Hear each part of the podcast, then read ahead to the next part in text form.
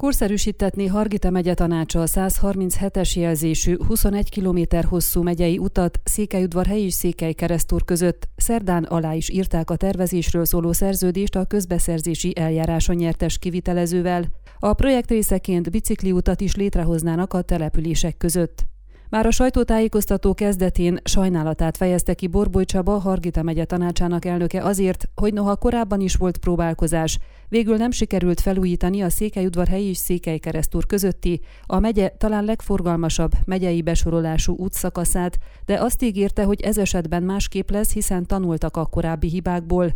Rámutatott, céljuk, hogy minél megfelelőbb korszerűsítési terveket készítsen a megbízott vállalat az elkövetkező öt hónapban, ennek érdekében pedig konzultáljon az érintett községek, Felsőboldogfalva, Bögöz, Galambfalva vezetőivel. A projekt majdani kivitelezése érdekében Európai Uniós pénzekért szeretnének pályázni, de remélik ez könnyen fog menni, miután már a kivitelezési szerződést is megkötötték. Teljes felújításról készít terveket a megbízott cég, vagyis rajzaikon szélesíteni fogják az utat ott, ahol szükséges, illetve lehetőség is van rá. Továbbá tervezik a hidak megerősítését is. Minden mellett a vízelvezetés érdekében nélkülözhetetlen fedett és egyéb sáncok, átereszek is benne lesznek a dokumentumokban.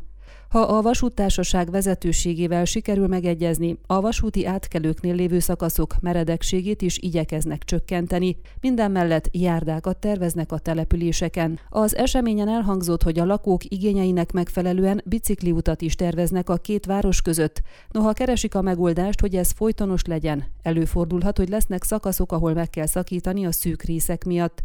A civil szervezetek képviselői rákérdeztek, hogy van-e lehetőség a kerékpárút kivilágítására, de Borboly azt a választ adta, hogy ez külön projekt részeként kell megoldani, különben akadályozva lesz a felújítással kapcsolatos beruházás megvalósítása. Egyébként a bicikliút szükségességét bizonyítandó kerékpárral tette meg az utat Székelyudvar helyi és felső boldogfalva között a sajtótájékoztató több résztvevője, köztük a megyei tanács elnöke is.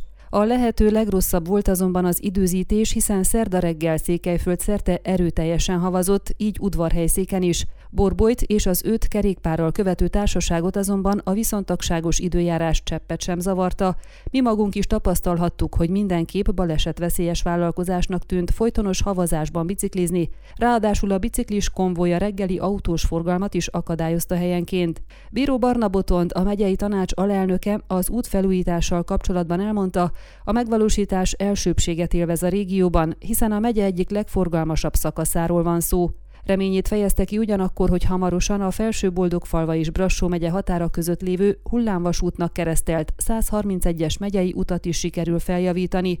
Arra is kitért, hogy az udvarhelyszéken jellemző csúszós talajszerkezet miatt itt az utak korszerűsítése is több munkába és pénzbe kerül, mint más régiókban. A tervező cég képviselői nyitottan fogadták az elképzeléseket és leszögezték, hogy mindenképp konzultálnak az elkövetkezőkben a községek vezetőivel, hogy elkerüljék a későbbi gondokat. Fontos tudniuk ugyanis, hogy például hol lesznek földmunkák, mely helyszíneken csúszhat meg a talaj. A tájékoztató végén az érintett felek aláírták a kivitelezésről szóló szerződést. Ön a Székelyhon aktuális podcastjét hallgatta. Amennyiben nem akar lemaradni a régió életéről a jövőben sem, akkor iratkozzon fel a csatornára, vagy keresse podcast műsorainkat a székelyhon.pro portálon.